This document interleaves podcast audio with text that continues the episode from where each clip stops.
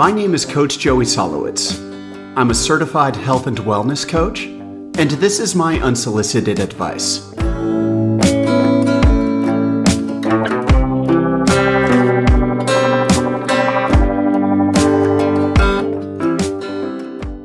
Welcome to Unsolicited Advice with Coach Joey. I'm Coach Joey. It's time I level with you. The past three episodes that you've heard Episode 6, Imposter Syndrome, It's a Good Thing. Episode 7, It's Not About the Goal, It's About Who You Turn Into While Achieving the Goal. Episode 8, Overwhelm. Every one of those episodes were articles I had previously written, and I reread them as episodes of this podcast. It was fairly easy to read them because they're written in my own voice, so I was able to speak them out loud in my own voice and make them sound somewhat fluid. But where did that come from? Why did I think that it was necessary to go back and reread articles I'd already written and repurpose them into podcast content? Well, the argument could be made that the content was valuable, whether in a written or auditory format, and different people are going to consume the same thing in two different ways and get two different points of value out of it. I could make that argument, but it would not be truthful. The reality was, I recorded myself reading articles that I had previously written because I was nervous. I didn't know what to say. I didn't know what to talk about on those weeks. I had just traveled international with my two kids, and I'm spending a few weeks abroad, and I'm tired and I'm a little bit overwhelmed. And the thought of coming up with some new topic and speaking to it for 10 to 20 straight minutes on this microphone right now was scary. So I hacked it. I said, Well, I've got these old pieces of content. I'm just going to go ahead and reread those and publish them. But as I re listened to those pieces of content, I kind of got down on myself. I was like, man, you're not coming up with anything original. You're just saying things that you've already said before. And anybody who's read those articles before is probably going to hear real quickly that you're just repeating yourself. And then, of course, I made fun of myself for the self grandizing comment that anybody previously had actually read my work. Because let's be honest, I think my last podcast episode to date had about 10 views, listens. And those same articles, if I'm lucky, get you know, few hundred views. So I don't fool myself. But the reality is, is I want to be original. I want to practice speaking off the cuff. I want to get better at this platform, podcasting. So that being said, I'm going to tell you what my topic is for today, and I'm going to read the note that I wrote to myself out loud to you before I dive in. This is my prompt. Happiness, cheap versus long dopamine. That's it. That was my entire prompt to myself. So everything that I'm about to say right now is 100% off the cuff and me practicing getting better at this platform, podcasting. And for any of you who think I'm a phony for reading articles I'd previously written out loud in podcast format, well, it was still my work, so I don't feel that bad about it because at the end of the day, this is my podcast and I can do whatever I want. so let's get going. Happiness, cheap versus long dopamine. We live in a culture driven by what I like to call cheap dopamine. Now, I am not a neurologist, I'm not a neuropsychologist, I'm not even a psychologist or a psychiatrist for that matter, but I am somebody who works with people every single day. I'm a nutrition coach. I coach through a company called BSL Nutrition. If you're not already, you should absolutely be following them along with their podcast, The Smart Nutrition Made Simple Show. And we work with people to help them break their preconceived notions about what it means to live a healthy life and look and feel exactly the way that you want to look and feel. And as somebody who is generally coaching at scale, my client roster will usually stay steady at around 50 clients. I get to see a lot of patterns. Cheap dopamine is one of those patterns. How are you seeking your happiness? Are you looking for it in the cheapest, easiest, fastest way possible? Or are you looking for it in such a way that's going to build long term fulfillment? I think that the answer to that question is largely going to dictate the long term results that you get for yourself in many capacities of your life. But what is cheap dopamine? Well, let me describe it to you. I'll give you a few examples, then I'll describe why.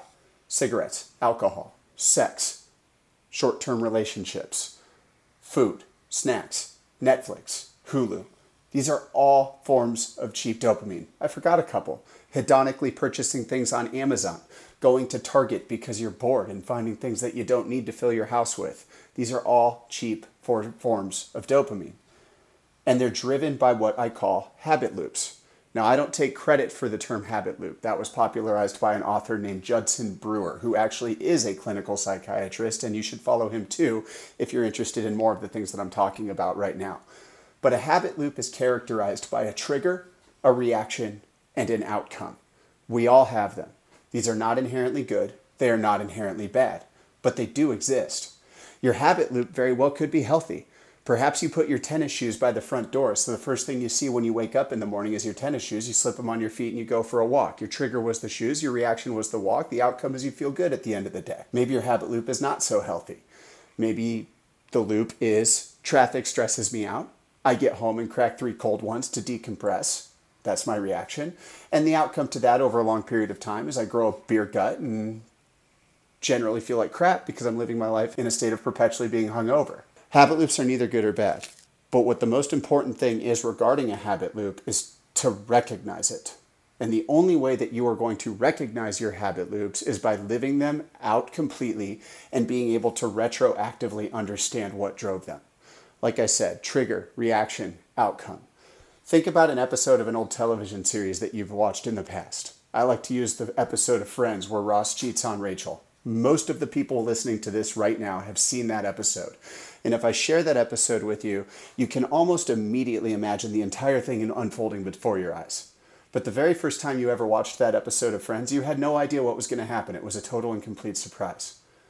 But by virtue of it having become a rerun for you, you now have the opportunity, if you're scrolling on Netflix and watching Friends and that episode comes on, to decide do I want to rewatch this episode knowing what the outcome is going to be? Or do I want to change the channel and watch something else?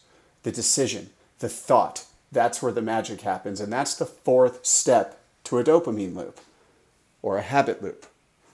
Trigger, thought, reaction, outcome. When you experience yourself having the outcome, that's when it's pertinent to stop and take inventory of what drove it. I feel bloated right now. Think back. What was the reaction that you took to some trigger that resulted in you feeling bloated right now? Hint, hint, maybe it was the six drinks you had last night because you had a crappy day at work. Once you identify that reaction, you can identify even further back what triggered it. And now that you've worked to identify the loop, when the same loop invariably presents itself again in the future, you now have the opportunity to recognize it as the rerun that it is and choose to change the channel. Trigger, thought, reaction, outcome. Now, you might be thinking, what on earth are you talking about, Joey? I thought we were talking about cheap versus expensive dopamine this all ties back to that because cheap dopamine is driven by poorly structured existing habit loops. I love to use the example of a smoker. I know a few smokers, and I can quite honestly watch these habit loops unfold before my eyes multiple times a day. Some outside circumstance stresses the smoker out. Within minutes, the smoker is outside smoking a cigarette. Within minutes, the smoker is inside, more relaxed, feeling better, and the habit repeats itself in perpetuity until eventually, presumably, a lot of negative health outcomes result from the perpetual and chronic smoking. We can all relate to an example of on one level or another with alcohol, food, going and buying things we don't need. Some of us it's sex, but the reality of it is we all have our cheap dopamine drivers, and understanding the looped behaviors that drive us to take those actions is ultimately the step that we need to understand in order to break them, or better yet, structure better habit loops cheap dopamine is the killer of your long term happiness. I firmly believe this because at the end of the day, I firmly believe that what is cheap and easy right now is always going to be harder later.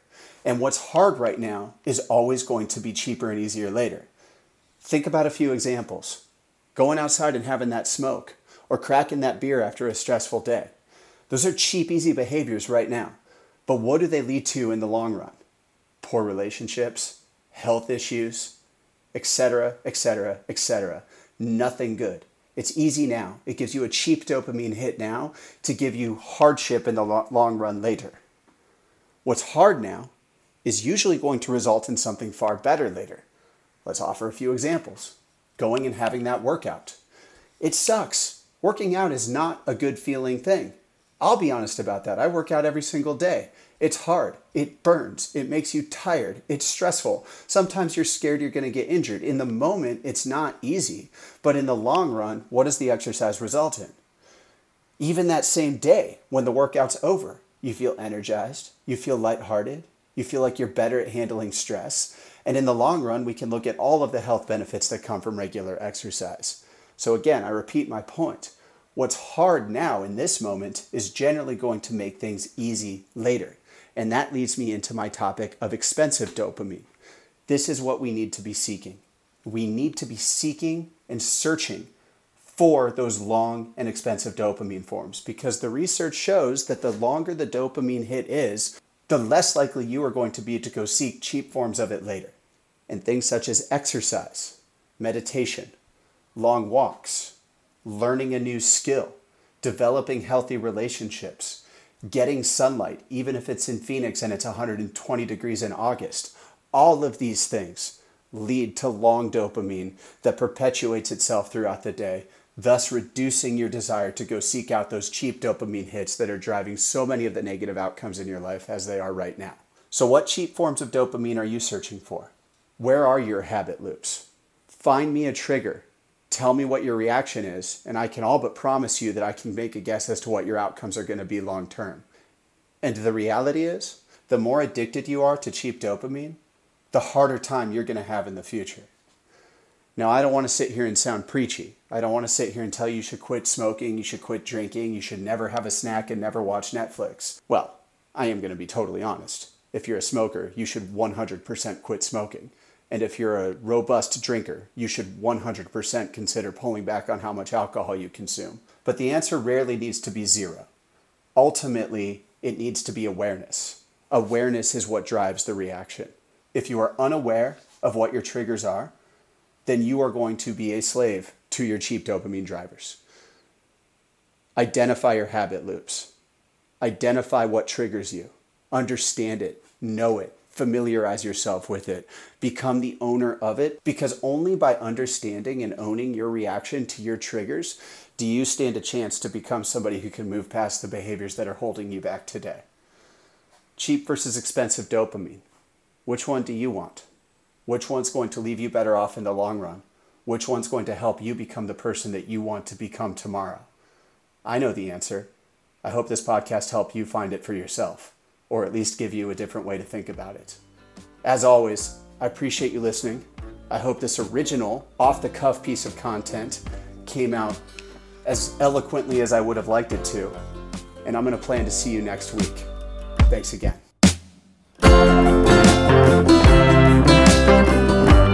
Thank you for listening. I hope you enjoyed today's episode.